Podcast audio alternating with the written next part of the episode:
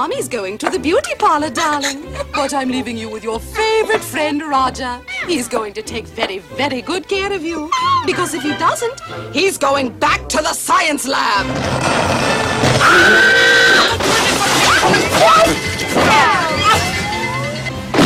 Cut, cut, cut, cut, cut! What the hell is wrong with that take? Nothing with you, baby Herman. You were great. You were perfect. You were better than perfect. Just Roger. He keeps blowing his lines. Roger, what's this? A tweeting bird. Eating bird.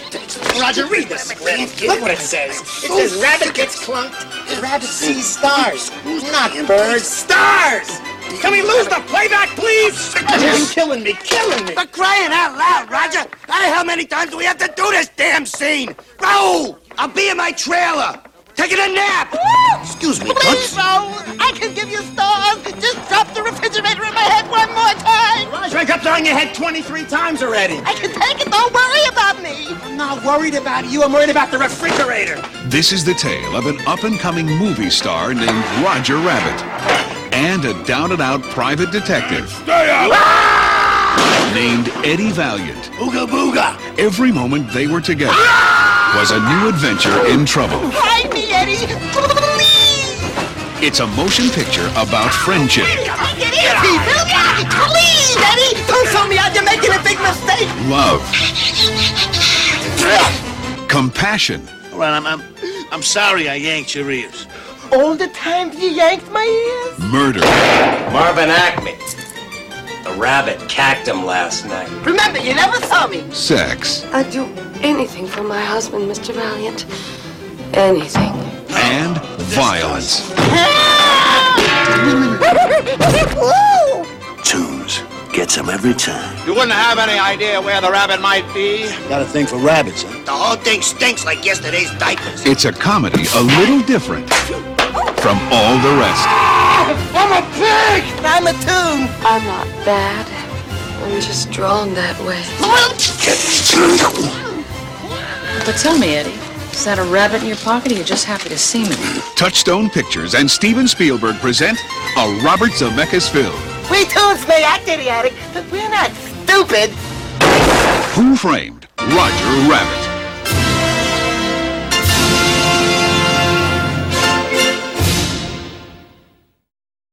Hello, everybody, and welcome to this very special bonus episode of Citizen Dame, the podcast where uh, we're talking about animation. And the reason why we're talking about animation basically is because we decided we wanted to watch this movie. Um, and, and then we are like, oh, let's just talk about adult animation. So this, this bonus episode, we are talking about the 1988 uh, Robert Zemeckis film Who Framed Roger Rabbit, which is I think it's one it's definitely one of the earliest um, films of this kind that I saw and rewatching it uh, whatever that was a couple weeks ago um, I was like wow this is incredibly inappropriate for children in many many places uh, this is not I mean and I, I do remember being scared by certain elements in this movie but there there are also there's some sex jokes so I'm like huh did not get that when I was small. okay, then. Uh, of course, I am Lauren Humphries Brooks, and with me, as always, is Karen Peterson. Hello, Karen. Hello. How are you? You know, I'm all right. I'm home from Good. work. I'm talking about a movie I love and forgot how much I loved. And, you know, it's a good day. So, I mean, Who Framed Roger Rabbit is at this, it's a classic at this point. I think that everyone has seen this movie. I think Um, so. And I think we should start by talking about our first experience or the earliest memory we have of of who saw of Uh, the movie. I honestly do not know. I was two years old when it was released, so I definitely did not see it in movie theaters. Um, I, I'm pretty positive that it was recorded on a VHS tape. That I think that that's how I first saw it. I mean, my parents showed it to me when I was young, um, and right and rightly so. You know, it's live action, it's animation, it's cute cartoons, it's the it's Looney Tunes, it's Disney. It's um, I believe it is the first and I think still the only film where you have Disney and Looney Tunes characters together in the same film, I believe uh, that's true. including very famously the um, piano battle between uh, Donald Duck and Daffy Duck, which is is amazing uh, of like how groundbreaking that actually was because I know that um, there was a whole fight that went on between Warner Brothers and Disney about the amount of screen time that individual characters actually got, and they there had to be like a perfect balance. Mhm. Um, same thing with like the the scene with uh, Mickey Mouse and um, and Bugs Bunny skydiving together. You know, they had to have like exactly the same number of lines, the same amount of screen time, all of that stuff. the same like distance from the camera basically i mean obviously they're not literally in the camera but like they had to be the same like the true sizes and proportions and things yeah. Yeah yeah so mm-hmm. very like very strict i mean disney and warner brothers took this very seriously but it's it, it really is remarkable when you watch the film to be like hey these are like two studios that do not like each other. Very iconic characters very iconic you know images and they're actually on the same screen together. It's very cool.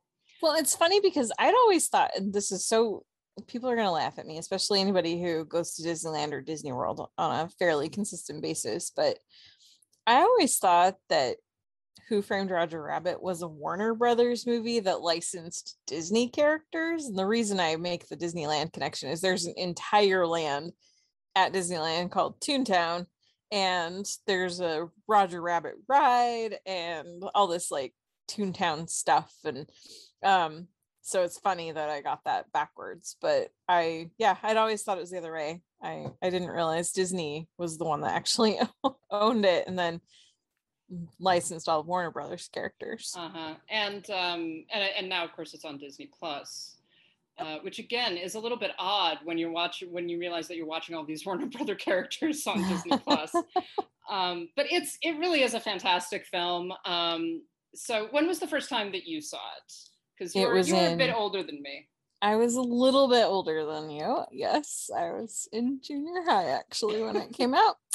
And uh, well, it's probably the summer in between like sixth and seventh grade. And my dad took me and my brother to see it. And um, and yeah, so right then in 1988, and absolutely loved it. And I remember the trailers, you know, on TV. I remember the Happy Meal toys. It was, yeah, it was huge. Everyone, even still, like, because I think it, I want to say it came out in the summer. I might be off on that, but um, all through the fall, I remember kids were still talking about it. There was a lot of Jessica Rabbit car uh, costumes that Halloween.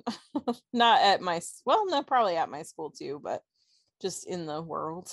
And um, that's probably I, I think that's where the sexy Halloween costume really got started between Jessica Rabbit and gold bikini Princess Leia. yeah that's true that's that's all happening at about the same time isn't it know, Um, yes. Well, I mean, okay, so there are a lot of different places that we can start with this. I'm not going to summarize the film because if you're listening to this episode, one would hope that you have seen Who Framed Roger Rabbit. If not, go and watch it. It is on Disney Plus. It's also apparently going to be released on 4K Blu-ray um, this year. So a lot of different ways you're going to be able to watch this movie. Um, but so let's talk about Jessica Rabbit because she is a you know I, I think this film made her an iconic character right yeah, and and she actually isn't in it that much really. She uh you know she shows up she's kind of in and out of the film a couple of times early on and then really becomes a major character in about the last act really. Uh but she is very iconic. She's very noticeable and and of course she's voiced by uh, Kathleen Turner, who just gives a whole other dimension to Jessica Rabbit. I don't know of anyone in that time period who could have possibly done that character voice in the way that Kathleen Turner does. yeah, just that that husky, deep, like deep register. It Yeah. it's such a sexy, like it really adds to that. She couldn't have like a high voice or or a sweet voice, or it had to be something that was a little like kind of like a Lauren Bacall, you know, type.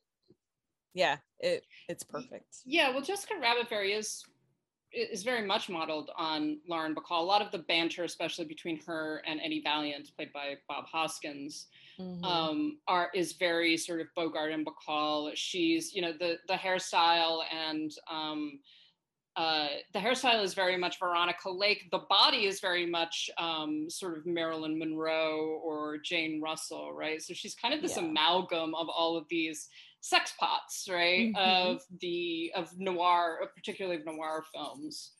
Um, and yeah, and then that voice.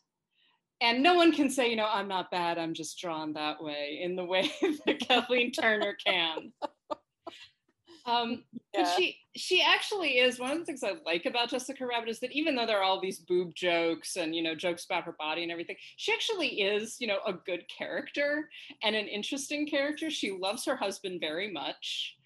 Uh, she actually does care about him in her own Mhm. way, and and she and you know spoiler alert, she doesn't turn out to be a, the bad guy. She's not. She isn't bad. She's just drawn that way. That's just the way that she looks.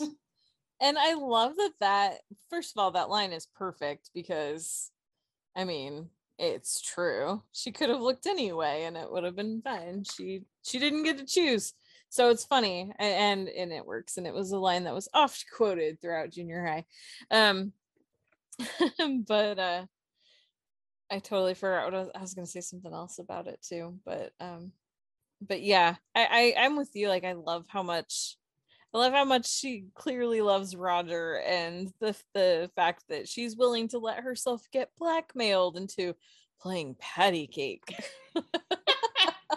Well- it's just so funny. And and speaking of so as a child right you know i was watching this movie and i was like oh it's like cartoons you know it's funny. And uh, that that whole thing i did not understand I know, right what the head. issue was right? And i remember being like but i knew in watching this film i was like okay it's a bad thing that she was playing patty cake with with with acme right? I knew that that was bad but i did and it was like oh it's like she's cheating on roger. Okay i get that as well. Of course i did not get the what the joke that they were making Right. right? And and this whole concept of um uh of like it, it is very much this cartoon logic that the film plays out in multitude of different ways but the whole idea that this would like actually make roger insane with jealousy. That his wife was literally doing patty cake the hand game with another man that this would like upset him that much to to the point that he would actually get drunk and become murderous. I i love that concept and i love the fact that everyone in the film like totally is is engaged in it. It's just like just just a terrible thing to happen to a man all of that like and that that's what makes this film i think so good is that everyone is very much in world. There's no one outside of who framed roger rabbit who's looking at it and going like oh this is silly or making wry commentary about it. Like even eddie valiant who's very who's very you know sarcastic and all of that even he he's very he understands the way that tunes work the way that toontown works. Yep. All of He's that like, I'm sorry. Like he takes it really seriously. Like, I'm so sorry, Roger, that this is happening and that I had to do this job and catch it. And like, yeah and he's- and he and he like it. yeah and he talks you know he talks to jessica he's like you know how how could you do this to him you know all of that kind of thing like this is just the worst thing that you could do to a man and of course it's and you're still sitting there and what makes it funny is that it's sexualizing this completely innocent game right The- Probably the first game everyone plays when they're babies. yeah um but i i love But, but that's the thing. Oh, sorry. no go on Well, I was just gonna say, but that's the thing that makes Roger Rabbit work so well. And this is just going back to what we were talking about on our animated episode the other day with these films that are um they're geared not like I mean, I watched this when I was a kid. You watched it when you were a kid. And I mean, I question sometimes like why how did my parents let me watch this? How did this movie have a PG rating? But you also remember that kids filter out stuff they don't understand. And so this is a movie that works across the range of ages. And I love jokes like patty cake or um, some of the other things that happen along the way where it works on one level for kids and on a whole other level for adults. You've been listening to a sneak peek of our bonus episode, Who Framed Roger Rabbit? To hear the rest, please visit patreon.com slash citizendame and subscribe.